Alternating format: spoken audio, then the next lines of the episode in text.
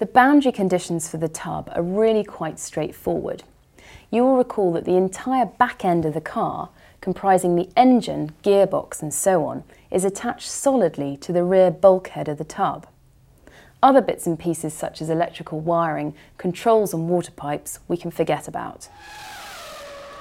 The engine itself forms a structural member. So it's the front of the engine which bolts firmly to the tub using six threaded fasteners. No rubber anti-vibration mountings on racing cars. The engine of course is hugely stiff, almost a solid lump in fact. Thus we can say that the chassis tub connects to an infinitely stiff structure at six mounting points.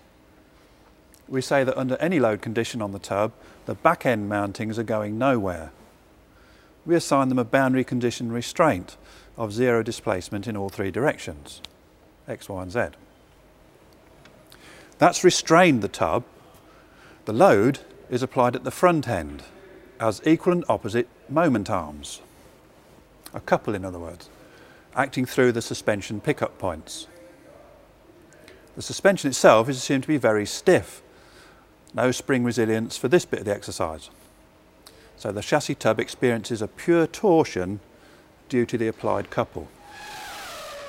For both the boundary condition restraints and load input points, we can expect some localised high stresses. We're not interested in these though.